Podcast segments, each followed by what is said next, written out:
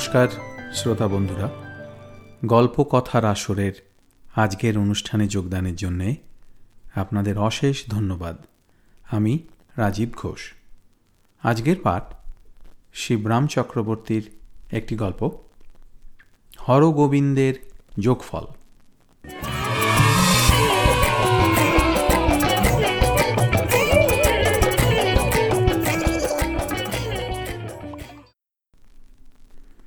কঞ্জিভেরাম থেকে ঘুরে এসে আমাদের পাড়ার হরগোবিন্দ মজুমদার কেবল তাল ঠুকতে লাগলেন, বলং বলং যৌগ বলম। বলযোগে কিছু হবে না, যদি কিছু হয় তো যোগ বলে। আমাদের সন্দেহ হল, ভদ্রলোক বোধহয় শ্রী অরবিন্দের আশ্রমে গেছিলেন এবং সেখান থেকে মাথা খারাপ করে রাঁচি না হয়েই বাড়ি ফিরেছেন। জিজ্ঞাসা করলাম কঞ্জিভেরামটা কোথায়, দাদা? কঞ্জিভেরম কোথায় জানিস নে? কোথাকার ভেড়া? জিওগ্রাফি অপশনাল ছিল না বুঝি? অ কঞ্জিভেরম হল পণ্ডিচেরমের কাছাকাছি। পণ্ডিচেরম, সে আবার কোথায়? বিস্ময়ে অবাক হয়ে যাই। তিনি ততধিক অবাক হন। কেন? আমাদের অরবিন্দ আস্তানা পণ্ডিচেরমের বাংলা করলেই হবে পণ্ডিচারি। আসলে ওটা তেলেগু ভাষা কি না?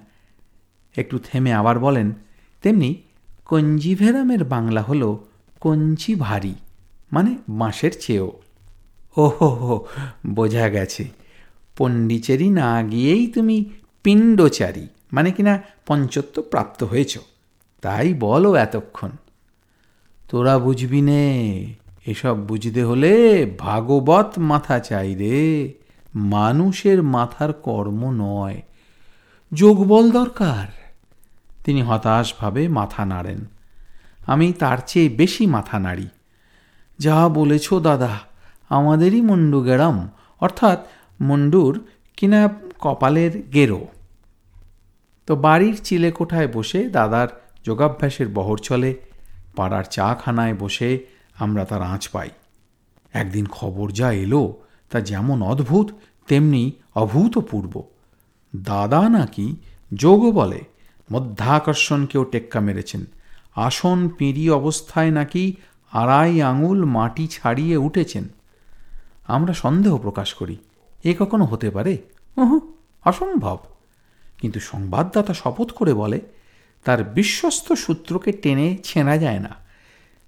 যে তার নিজের চোখে দেখা, দাদার তলা থেকে পিঁড়ি টেনে নেওয়া হলো, কিন্তু দাদা যেমনকার তেমনি বসে থাকলেন, যেখানকার সেখানে যেন তথই বচ। আমি প্রশ্ন করি, চোখ বুঝে বসে ছিলেন কি? উত্তর আসে, আলবাত, যোগে যে চোখ বুঝতে হয়। আমি বলি, তবেই হয়েছে। চোখ বুঝে ছিলেন বলেই পিঁড়ি সরাতে দেখতে পাননি, নইলে ধূপ করে মাটিতে বসে পড়তেন। ভরত চাটুর্যে চোখ দেয়, নিশ্চয়ই হাত পা গুটিয়ে আকাশে বসে থাকা কি কম কষ্ট রে দাদা? অমনি করে মাটিতে বসে থাকতেই হাতে পায়ে খিল ধরে যায়। তার পরদিন খবর এলো, আজ আর আড়াই আঙুল নয়, প্রায় ইঞ্চি আড়াই। তারপর দিন আধ হাত তারপর ক্রমশ এক হাত, দেড় হাত, পৌনে দুই। অবশেষে যেদিন আড়াই হাতের খবর এলো, সেদিন আমি আর স্থির থাকতে পারলাম না। পৃথিবীর নবম আশ্চর্য। কেননা, অষ্টম আশ্চর্য অনেকগুলো ইতিমধ্যে ঘোষিত হয়ে গেছে। নবম আশ্চর্য, হরগোবিন্দ মজুমদার দর্শনে ঊর্ধ্বশ্বাস হলাম। কিন্তু গিয়েই জানলাম, তার একটু আগেই তিনি নেমে পড়েছেন। ভারী হতাশ হলাম, কি করব? কান থাকলেই শোনা সম্ভব, কিন্তু দেখার আলাদা ভাগ্য থাকা চাই। ভূত, ভগবান, রাঁচির পাগলা গারদ বিলেত জায়গা, এসব অনেক কিছুই আছে বলে শোনা যায়, কিন্তু কেবল ভাগ্যে থাকলেই দর্শন মেলে। আমার চক্ষু ভাগ্য নেই, করব কি? উত্তিষ্ঠিত, জাগ্রত ইত্যাদি আবেদনে আড়াই হাত আত্মোন্নতির জন্য হরগোবিন্দকে পুনরায় উদ্বুদ্ধ করব কিনা এই কথা ভাবছি। এমন সময় দাদা আমার ইতস্তত চিন্তায় অকস্মাৎ বাধা দিলেন। তোরা আর আমাকে হরগোবিন্দবাবু বলিস নে তবে কি বলব? হরগোবিন্দ মজুমদারও আর না। তবে তিনি আরম্ভ করেন, যেমন শ্রী ভগবান শ্রীকৃষ্ণ শ্রীরামচন্দ্র আমি যোগ করি শ্রীমা ভাগবত, শ্রী হনুমান ও, হনুমানবাদ। যেমন শ্রীকৃষ্ণ, শ্রীবুদ্ধ শ্রী চৈতন্য শ্রীরামকৃষ্ণ, আমি থাকতে পারি না। বলে ফেলি শ্রী ত্রৈরঙ্গস্বামী শ্রী অরবিন্দ হো, এবারে ঠিক বলেছিস। তেমনি আজ থেকে আমি তোরা মনে করে রাখিস, আজ থেকে আমি শ্রী হরগোবিন্দ আমি সমস্ত ব্যাপারটা হৃদয়ঙ্গম করবার চেষ্টা করি। সত্যি, তাই তো হবে। ব্যাঙাচি বড় হয়ে ব্যাং হলে তার ল্যাজ নোটিশ না দিয়েই খসে যায়। তেমনি যে মানুষ আড়াই হাত মাটি ছাড়িয়েছে, সে তো আর সাধারণ মানুষ নয়। তারও ল্যাজা মুড়ো যে বিনা বাক্যবায় লোপ পাবে, সে আর আশ্চর্য কি? আমি সবিনয় বলি, এতটাই যখন ত্যাগ স্বীকার করলেন দাদা, তখন নামের মধ্যে থেকে ওই বদখত গো কথাটাও ছেঁটে দিন। ওতে ভারী ছন্দপতন হচ্ছে। নইলে শ্রী অরবিন্দর সঙ্গে শ্রী হরবিন্দ বেশ মিলে যায়। দাদাকে কিঞ্চিত চিন্তান্বিত দেখি। ব্যাকরণে লুপ্ত অকার হয় জানি, কিন্তু গোকার কি লুপ্ত হবার? তার বিচলিত দৃষ্টি আমার ওপর বিন্যস্ত হয়। আমি জোর দিই, একেবারে লুপ্ত না হোক, ওকে গুপ্ত রাখাও যায় তো। চেষ্টা করলে না হয় কি? দাদা অমায়িক হাস্য করেন, পাগল চোখ দৃষ্টি থাকলে দেখতে পেতিস যে গুরুমাত্রের মধ্যেই গরু প্রচ্ছন্ন রয়েছেন। গরুর জন্য যেমন শস্য, গুরুর জন্য তেমনি শিষ্য। আদ্যস্বরের ইতর বিশেষ কেবল। আসলে উভয়েরই হলো গিয়ে খাদ্য খাদক সম্বন্ধ। সুতরাং গো কথাটায় আপত্তি করবার এমন কি আছে? তারপর দম নেবার জন্য একটু থামেন। তাছাড়া গো শব্দে নানার্থ। অভিধান খুলে দেখ। আমি কি একটা বলতে যাচ্ছিলাম, উনি বাধা দেন। এ নিয়ে মাথা গামাতে হবে না তোকে। তোর যখন ভাগবত মাথা নয়, তখন ও মাথা আর ঘামাস নে। তুই বরং ভরতকে ততক্ষণ ডেকে আন, ওকে আমার দরকার। ভরতচন্দ্র আসতেই দাদা শুরু করেন, বৎস, তোমার লেখা টেকা আসে নাকি? এইরকম যেন কানে এসেছিল। লিকি বটে একটু আধটু, সে কিন্তু কিছু হয় না। আরে সাহিত্য না হোক, কথা শিল্প তো হয়, তাহলেই হলো। কথা শিল্প আর কাঁথা শিল্প, এই দুটোই তো আমাদের জাতীয় সম্পদ বলতে গেলে। আর আছেটা কি? সহসা আত্মপ্রসাদের ভারে দাদা কাতর হয়ে পড়েন। ভরত, তোমাকেই আমার বাহন করব, বুঝলে? তুমি আমার মহিমা প্রচার করবে জগতে। কিন্তু দেখো শ্রী ভো কথিত যেন সাত খণ্ডের কম না হয়। আমার দিকে দৃকপাত করে, তোদের কেনা চাই কিন্তু। আমি দাদাকে উৎসাহ দিই। কিনবো বই কি? আরে আমরা না কিনলে কে কিনবে? দাদা কিন্তু খিঁচিয়ে ওঠেন, কে কিনবে? দুনিয়া শুদ্ধ কিনবে। আর কেউ না কিনুক, রোমা রোলা কিনবে একখান। তারপর একটা সুদীর্ঘ নিঃশ্বাস ফেলে বলেন ওই লোকটাই কেবল চিনল আমাদের রে, আর কেউ চিনল না। এমনি চলছিল। এমন সময় দাদার যোগচর্চার মাঝখানে এক শোচনীয় দুর্ঘটনা ঘটল। দাদা যোগ বলে আড়াই হাত ওঠেন, পৌনে তিন হাত ওঠেন, তিন হাত ওঠেন, এমনি ক্রমশ চলে। একদিন হঠাৎ আকস্মিক সিদ্ধি লাভ করে একেবারে সাড়ে সাত হাত ঠেলে উঠেছেন। ফলে চিলে কোটার ছাদে দারুণভাবে মাথা ঠুকে গেছে দাদার। ঘরখানা দুর্ভাগ্যক্রমে সাড়ে পাঁচ হাতের বেশি উঁচু ছিল না। কলিশনের আওয়াজ পেয়ে বাড়ি শুদ্ধ লোক ও ঘরে গিয়ে দেখে দাদা কড়ি কাঠে লেগে রয়েছেন। মানে মাথাটা সাঁটা, উনি অবলীলাক্রমে ঝুলছেন, চোখ বোঝা, গা এলানো। ওটা যোগ সমাধি কি অজ্ঞান অবস্থা, ঠিক বোঝা গেল না। দেখলে মনে হয় যেন কড়িকাঠকে বালিশ করে আকাশের ওপর আরাম করছেন। ভাগবত মাতা বলেই রক্ষে, ছাতু হয়নি। অন্য কেউ হলে না ওই ধাক্কায় আপাদমস্তক চিঁড়ে চ্যাপটা হয়ে একাকার হয়ে যেত। যাই হোক, দাদাকে তা বলে তো কড়িকাটেই বরাবর রেখে দেওয়া যায় না। কিন্তু নামানোই বা যায় কি করে? বাড়ি শুদ্ধ সবাই ব্যস্ত হয়ে উঠল। কিন্তু কি করবে? ঘরের ছাদ সাধারণত হাতের নাগালের মধ্যে নয়। বেশিরভাগ ছাদ এমনি বেকায়দায় তৈরি। অবশেষে একজন বুদ্ধি দিল, দাদার পায়ে দড়ির ফাঁস লাগিয়ে কূপ থেকে যেমন জলের বালতি তোলে, তেমনি করে টেনে নামানো যাক। অগত্যা তাই হলো। আমি যখন দাদার সান্নিধ্যে গেলাম, যেমন সোনা তেমনি ছোটা, কিন্তু ততক্ষণে দাদার পঙ্কোদ্ধার হয়ে গেছে। তখন দাদার মাথা আর বাড়ির ছাদে নেই, নিতান্তই তুলোর বালিশে। হায় হায়, এমন চমকপ্রদ দৃশ্যটাও আমার চোখ ছাড়া হলো।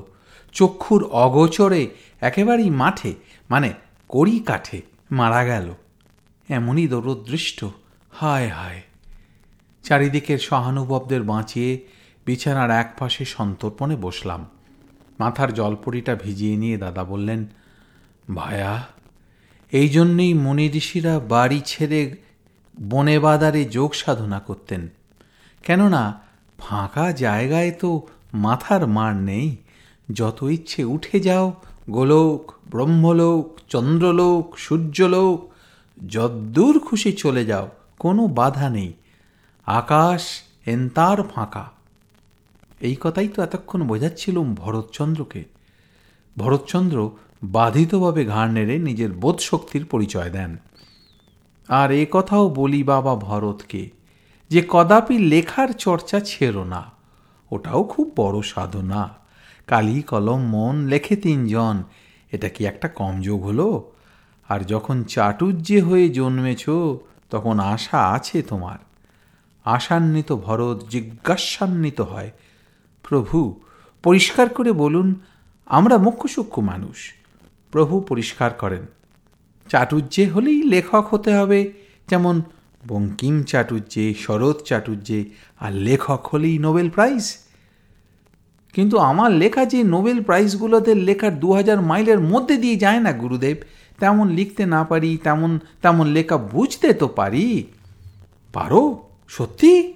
গুরুদেব যেন সহসা ঝাঁঝিয়ে ওঠেন, কিন্তু পরক্ষণেই কণ্ঠ সংযত করে নেন।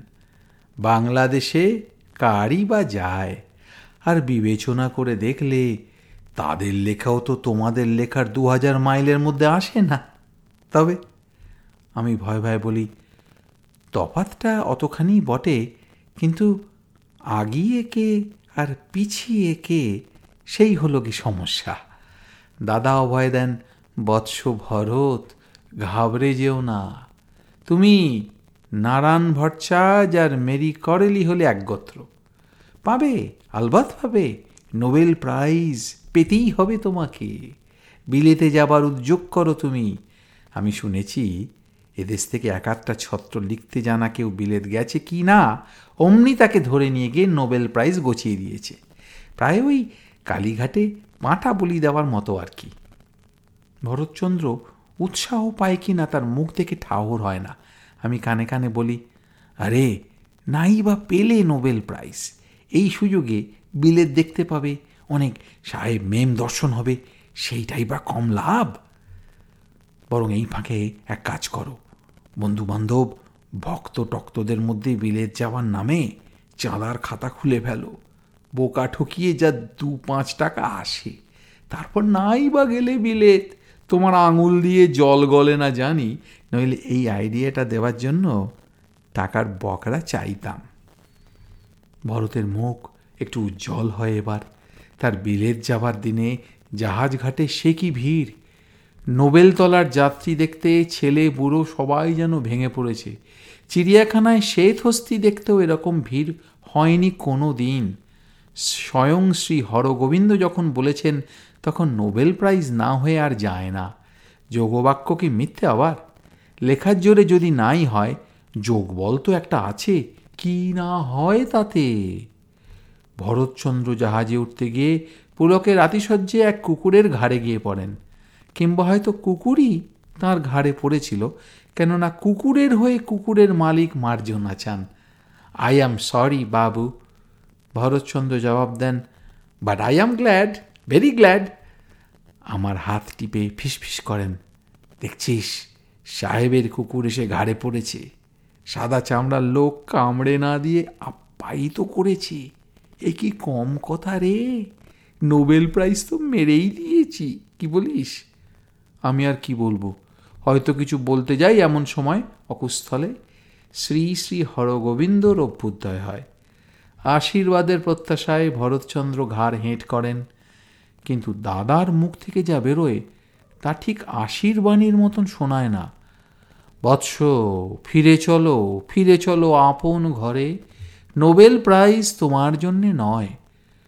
শরতের আকাশে মানে ভরতের আকাশে যেন বিনা মেঘে বজ্রাঘাত। আমরা স্তম্ভিত, হতভম্ব, মুহ্যমান হয়ে পড়ি।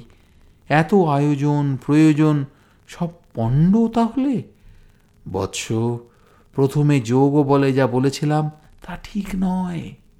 তাছাড়া সেদিন আমার ভাগবত মাথার অবস্থা ভালো ছিল না। ভাগবত যোগের সঙ্গে করিকার যোগ ঘটেছিল কি না তো আজ সকালে আবার নতুন করে যোগ করলাম। সেই যোগফলই তোমাকে জানাচ্ছি। ফুঁ দিয়ে বাতি নিবিয়ে দিলে ঘরের চেহারা যেমন হয়, ভরতচন্দ্রের মুখখানা ঠিক তেমনি হয়ে গেল। এই উপমাটা বাজারে চলতি চতুর্থ শ্রেণির উপন্যাস থেকে চুরি করা, সেই মুখভাবের হুবহু বর্ণনা দেওয়ার জন্যই অবশ্য তা হরগোবিন্দর বাণী বর্ষণ চলতে থাকে। বৎস, সব যোগের চেয়ে বড় যোগ কি জানো? রাজযোগ, জ্ঞানযোগ, কর্মযোগ, ভক্তিযোগ, ধ্যানযোগ, মনোযোগ অর্ধদয় যোগ সব যোগের সেরা হচ্ছে যোগাযোগ। এই যোগাযোগ ঘটলেই তার চেয়েও বড়। বলতে গেলে শ্রেষ্ঠতম যে যোগের প্রকাশ আমরা দেখতে পাই, তা হচ্ছে অর্থযোগ। এবং তা না ঘটলেই বুঝতে পারছ যাকে বলে অনর্থ অনর্থযোগ রবীন্দ্রনাথের বেলা এই যোগাযোগ ছিল। তাই তার নোবেল প্রাইজ জুটেছে। তোমার বেলা তা নেই। কি করে আমি এই যোগফলে এলাম? তোমরাও তা কষে দেখতে পারো। রবীন্দ্রনাথ প্লাস পাকা দাড়ি প্লাস টাকার থলি ইকুয়ালস টু নোবেল প্রাইজ। কিন্তু তোমার পাকা দাড়িও নেই, টাকা করিও নেই তা বৎস ভরতচন্দ্র, সেই যোগাযোগ তোমার কই? ভরতচন্দ্রের করুণ কণ্ঠ শোনা যায়, কিছু টাকা আমিও জোগাড় করেছি, আর দাড়ির কথা যদি বলেন, না হয় আমি পরচুলার মতন একটা পরদাড়ি লাগিয়ে নেব। শ্রী হরগোবিন্দ প্রস্তাবটা পর্যালোচনা করেন, কিন্তু পরক্ষণেই দারুণ সংশয়ে তার মুখ চোখ ছেয়ে যায়। কিন্তু তারা যদি প্রাইজ দেবার আগে টেনে দেখে তখন সেই ভয়ঙ্কর সম্ভাবনা আমার মনেও সারা তোলে। সত্যি তো, তখন ভরতচন্দ্র বারবার শিউরে ওঠেন। না, সে কথাই নয়। ভরতচন্দ্র, তুমি মর্মাহত হয়েও না। যেমন half a loaf is better than no loaf, তেমনি half a bell is better than no bell তোমার জন্য আমি প্রাইজ এনেছি। তা নোবেলের চেয়ে বিশেষ কম যায় না। বিবেচনা করে দেখলে অনেকাংশে ভালোই বরং। বৎস, এই নাও। বলে কাগজে মোড়া একটা প্যাকেট ভরতচন্দ্রের হাতে দিয়ে মুহূর্ত বিলম্ব না করে ভিড়ের মধ্যে তিনি অন্তরিত হন। আমরা প্যাকেট খুলতে থাকি। মোড়কের পর মোড়ক খুলেই চলি, কিন্তু মোড়া আর ফুরোয় না। অবশেষে আভ্যন্তরীণ বস্তুটি আত্মপ্রকাশ করে। আর কিছু না, একটা কদবেল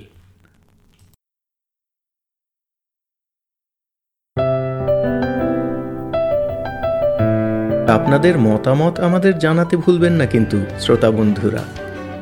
আমাদের ওয়েবসাইট গল্প কথার আসর dot org G O L P O K O T H A R A S O R dot O R G